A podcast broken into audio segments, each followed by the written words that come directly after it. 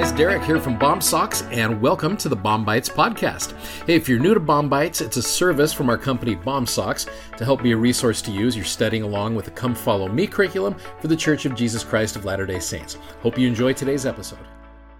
So I want to get into something that Amos prophesied about that is significant doctrine to our church. And it's really, it's interesting because you go to like, I, I, found this on Wikipedia. I thought this was interesting. So Wikipedia, take it for what it's worth. It says the fate of the original 12 apostles. Okay. Now you go through all 12 of these guys. Jesus Christ told them, he's like, look, the world's going to hate you just like they hated me. And they will often do the same things to you that they are going to do to me.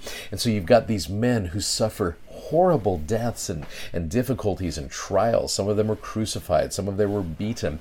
Number four here it says, John was banished to the Isle of Patmos and, quote, died of extreme old age, which that's a fancy way of saying, yeah, we don't know how he died. And the reason is, is because he didn't. He's a translated being. And so it's interesting to just see what happens as gradually people are trying to take Jesus Christ's church off of this earth. By about the year 300 AD, it's almost unrecognizable what original what Jesus Christ's original church was like. And you start having all these people going through this great dark period of apostasy. Now, Amos prophesied about this. You go to chapter 8 and you go to verses 11 and 12 and 13. It says, "Behold, the days come, saith the Lord God, that I will send a famine in the land." You know, we talked about that yesterday, the the cleaning of the teeth as it was referred to. But this is not a famine of bread, nor a thirst of water, but of hearing the words of the Lord. Verse 12 They shall wander from sea to sea, and from north even to the east. They shall run to and fro to seek the word of the Lord and shall not find it. In that day shall the fair virgins and the young men faint for thirst.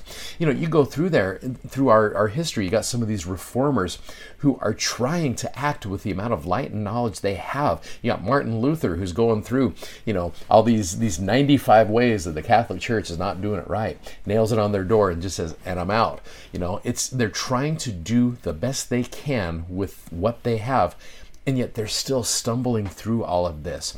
Now, there's a cool little video that the church put together a few years ago that I think you'll appreciate. Uh, if you're listening to our podcast, you can go check it out on YouTube or Instagram or Facebook, and you can see this video because I think it illustrates really well what this apostasy was like and then leads to probably the most famous verse found in the book of Amos. So go ahead and watch this.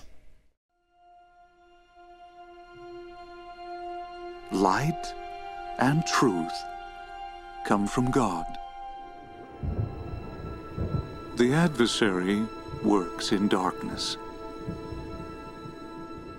The light of truth cannot be hid. It was so from the beginning. And of the blessings of the holy priesthood. Adam walked and talked with God. He taught these truths to his children, but their minds were darkened by unbelief. They rejected the words of their father, and the light was taken from them. God loves his children in every age. He reveals the truth through his servants, the prophets. But the majority of men refuse to hear. They love darkness more than light. Prophets are called to bear witness. They have felt the light of God rest upon them. They have heard his voice. They have seen his face. Amos taught, Surely the Lord God will do nothing, but he revealeth his secret unto his servants, the prophets.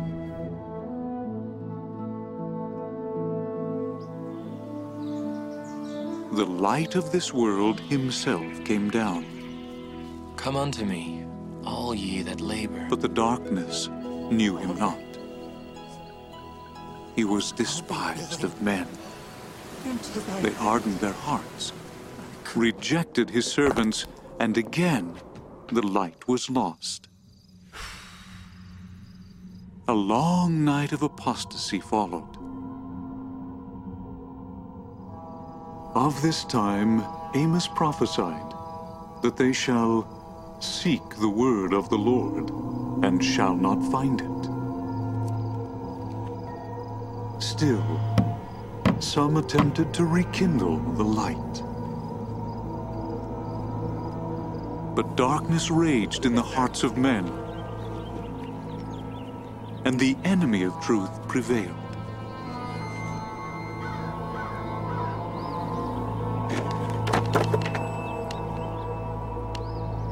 That God answers prayers is to believe that he does not govern, but is governed by the prayers of men. Revelation does not occur. The world awaited a new dawn. In every one of us the ability to think. A light would break forth among those sitting in darkness. It would be the fullness of the gospel.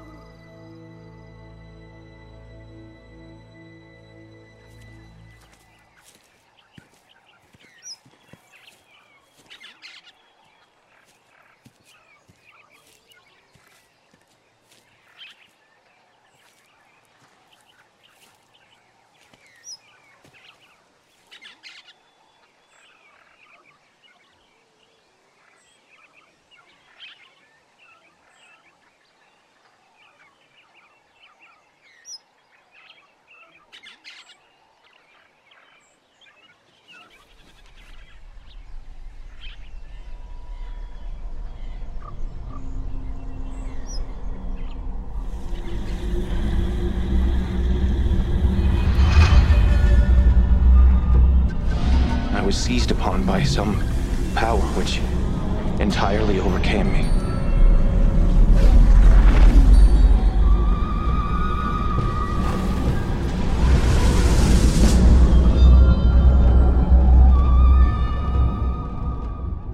Just at this moment of great alarm,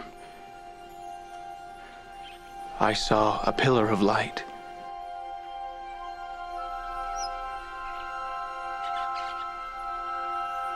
No sooner appeared than I found myself delivered from the enemy which held me bound.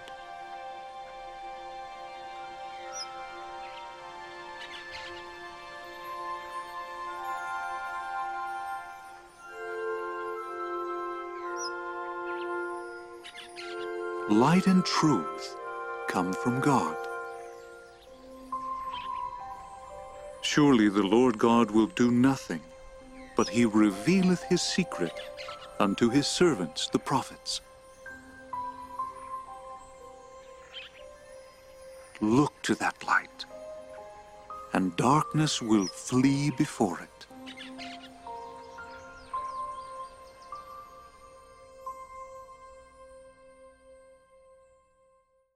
Know, as I was thinking about what we just watched there, um, I'm thinking about Doctrine and Covenants section 123, starting at about verse 11, and it takes you all the way to the end there. This is Joseph from Liberty Jail writing some things down.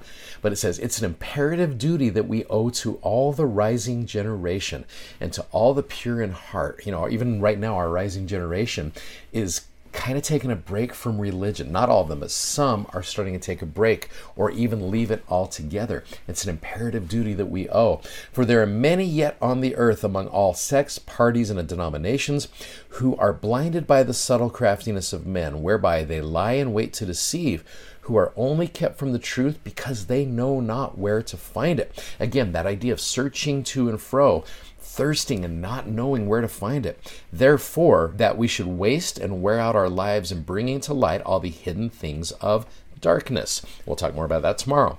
Wherein we know them, and they are truly manifest from heaven. These should be attended to with great earnestness. In fact, let no man count them as small things, for there is much which lieth in futurity. That's such a cool phrase. This future, there's a lot lying on this, pertaining to the saints, which depends upon these things. And then it goes through and talks about how a very large ship is benefited very much by a small helm. So therefore, let us cheerfully do all things that lie in our power, and then stand still with the utmost assurance to see the salvation of God and for his arm to be revealed. And the way the Lord does that is what we're going to talk about in tomorrow's episode.